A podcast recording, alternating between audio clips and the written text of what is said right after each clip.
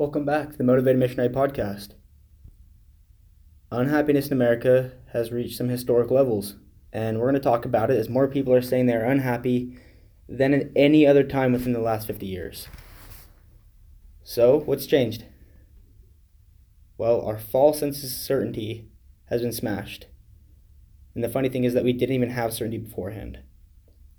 What is really different is that our perception has changed and, and that's what it is. We no longer can rely on the bars as much as we used to. We can't rely on going to the movies or going out, and we are kind of left to deal with the habits that we have and who we really are. And the things that are causing unhappiness recently, especially with the coronavirus going on, are pornography, drugs, weed, alcohol, junk food, Netflix binging. And here's the secret in order to be happy, you have to change your brain. And in order to change your mind, you have to change your brain. And we know we can do that by changing our habits. So that's what I'll be sharing with you today. These are the seven habits of happiness given to us by Dr. Daniel Amen, who is one of my favorite neuroscientists. And he shares what we can do to find more happiness in our lives and why it works. So let's start with habit one notice what you like more than what you don't like. I'll say it again notice what you like more than what you don't like. And this takes training. And one of the first steps that, that he gives is turn off the news. Take out the negative energy. The news is no longer a source of information. Rather, it's a place for them to catch our attention so that we can kind of be molded into what they want us to be. And I'm not going to get too political in this, but it, it's not negative. You're never seeing positive news stories, and they're not trying to make us feel good or, or give us direction in life. Instead, they're trying to, to bump the ratings. That's what they want. And you know, I love this this quote. It's from Jim Gaffigan, and for those of you who don't know who he is, he is a world famous comedian. He's hilarious, but he does this one skit, and he's talking about McDonald's and how people are in denial about going to McDonald's, and he says this: "I'm tired of people saying that they're better than McDonald's. You may have never set foot in McDonald's, but you have your own McDonald's. Maybe instead of buying a Big Mac, you read Us Weekly. Hey, that's still McDonald's. It's just served up a little different." Maybe your McDonald's is telling yourself that Starbucks Frappuccino is not a milkshake. Or maybe you watch Glee. It's all McDonald's, McDonald's of the soul. Momentary pleasure followed by incredible guilt, eventually leading to cancer. It's kind of a sad way to end that, but it's so true. And I love another point that he brings up, not Jim Gaffigan, Daniel Amen. Um, he talks about prioritizing, prioritizing where you bring your focus and that that will be what is feeding your brain and emotions. And it will be what creates your perspective which is huge. And i'll quickly share the story that he shares in in the video that i watched. But he talks about how his wife is notorious for leaving wrappers around the house. And it just drives him crazy. He hates seeing the wrappers around the house. And he always thinks to himself why does she not just throw the wrapper away? And he said one day it clicked for me he changed it and he said, Well, if the wrapper wasn't there, then that would probably mean that my wife was no longer there. And that would make me severely unhappy. So now, whenever he sees the wrapper, he thinks of his wife and thinks about how grateful he is to have his wife. So I thought that was a really cool perspective change that he did. And then also, just complimentary relationships improve your mood being a complimentary person, looking for the good, finding those things that make you happy and pointing them out, and doing it intentionally. And I'll touch on that just in another second. Habit number two disinfect your thinking. This is a pretty short one, but he talks about killing the ants, as he calls it, or the automatic negative thoughts. And the simple solution that he gets for doing this is write down what you're thinking. The negative thoughts are coming to your head Write those thoughts down and then ask yourself is that true? Is that statement true? And he says that most of the time it's not true. And I've done this myself, and I've actually found that to be true as well. A lot of times it's just this the story that we keep telling ourselves and where it came from. I'm not entirely sure, but I know that it's not true. And so I found that to be incredibly helpful. Write down what you're thinking and ask yourself if it's true. If not, then then you move on and you know that it's no longer true. And if it is true, then evaluate what can you do, what can you do to change, what habits can you change in your life to make sure that that, that is no longer true. Habit three, get connected to happy people. Ask yourself the question Are the people around me bringing me down or are they bringing me up? And this one can be tough for missionaries because most of the time you cannot just get rid of your companion. A lot of times we're given the companions that we're given for a very specific reason. A lot of the times we don't know why that is.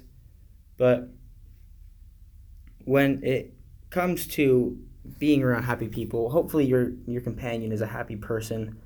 I know that my companions are always typically pretty happy people and I'm always the negative Nancy just naturally. And you know, in fact today I even did a companionship inventory with my companion. I guess he had one with me and it was really helpful. So that that is what I would suggest in this case. He suggests maybe just getting rid of the people in your life that are negative. and like I said, you can't really do that with your companions. So when it comes to companionships and you're a missionary, write down what you want to see in your companionship, or what makes you happy, or what would allow your relationship to grow, or what you think that you both can improve on, and have a serious companionship inventory about those things. I know that sounds a little bit cliche and a little bit preach my gospel but it works and it's effective. And having those hard conversations are so, so, so much more powerful than just brushing things off and just letting things stay as they are because we just know that that's not where growth comes from. Habit number four know your purpose.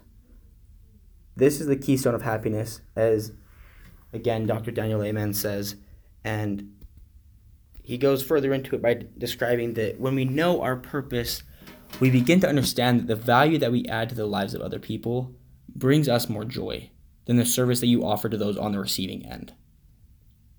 And that's what knowing your purpose is. It's just it's knowing what you're contributing to society. What are you contributing to yourself that you are in turn contributing to the lives of other people? How are you helping other people? And as missionaries, we have a missionary purpose. It's to invite others to come into Christ by helping them receive the restored gospel. Everyone knows that. I guess every missionary knows that, not everyone. But a lot of days, you know, sometimes, although that may be our purpose, we have to find our own specific purpose. And I'm actually going to be talking about that next week, and I'll, I'll say that again later on. But reflect on your purpose as a missionary, but then intentionally find your purpose for yourself. And your why will change as you go throughout the mission, as you go throughout your life. Your why will always change, and that's a good thing if our why is changing. But we need to have that why in order to give us drive. Habit number five protect your bl- brain's pleasure center. Now, he goes a little bit deeper into this one and he talks about the nucleus accumbens. Now, that is the part of your brain where your your dopamine is created. And the dopamine is the chemical created that makes us happy. But he's saying that a lot of people are not protecting their brain's pleasure center, meaning that your brain can only create so much dopamine at one time before it just kind of runs out. And people are dumping that dopamine, and they're doing it multiple different ways. It's pornography, it's it's drugs, it's alcohol, it's the junk food we're eating, the fatty food, the fast food, the sugary food. All these things are dumping that dopamine and make us feel really good for just, you know, a few hours, if, if that. And after that, we don't have any more in us. And the problem is, is that a lot of people right now, especially during the coronavirus pandemic, is that they're kind of just dumping their sources day after day.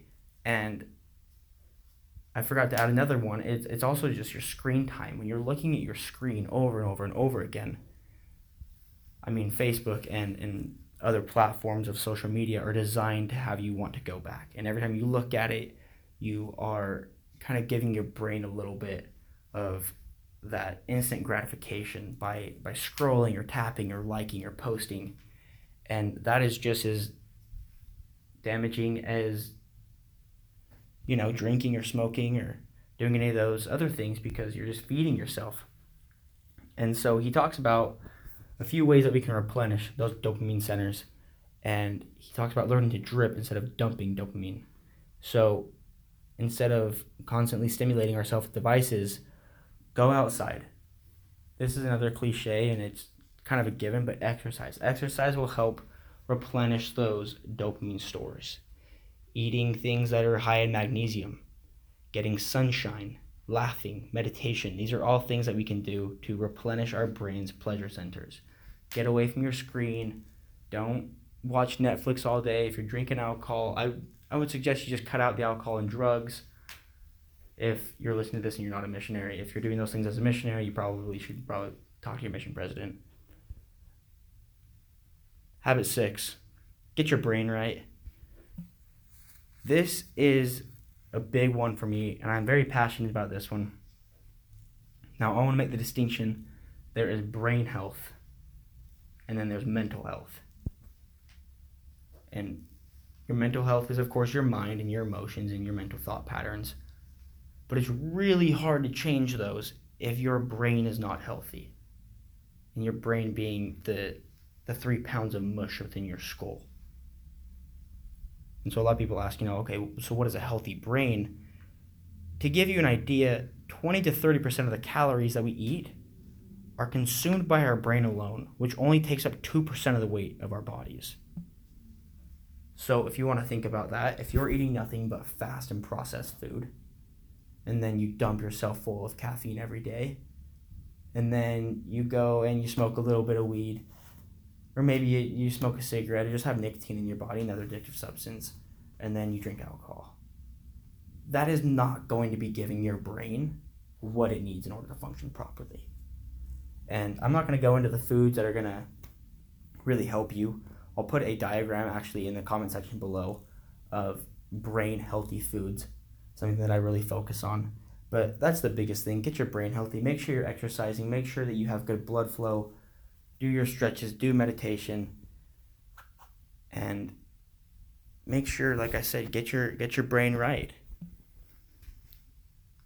Habit number seven, which should really be habit number one, but he his habit number seven he shared was a supplement that he was selling. And I'm not saying his supplement is bad, but you're not to be able to get it if you're a missionary, anyways. So I decided to change habit number seven, which should be habit number one, and it is develop a relationship with your Heavenly Father in Jesus Christ. That's the biggest thing in order to find happiness. Um, at the end of the day, the only way that we receive the fullness of joy in this life is by righteous living. The Savior tells us, In this world your joy is not full, but in me your joy is full. when we turn to Jesus Christ, when we know that only through him and by him can we receive the, the fullness of joy and happiness, and when we are living our lives governed by the principles of the gospel, that is where we find the joy. Now, what do I want you to do with this information? Well, apply it. It's a lot easier to work on our brains when we understand how they work and our potential to learn exponentially increases as we ask in prayer for the knowledge to know what we can do to help ourselves and then in turn help those who don't know where to turn to because I know how difficult it is to put our all into this work when we ourselves are not healthy. Again, like I mentioned before, I'll be talking next week about how we can find our specific purpose in the missionary work that we do and how we can best apply it to what we do on the mission and back home. So until then, make it a great week. Thank you for listening. Help those who need you, and as always, stay motivated.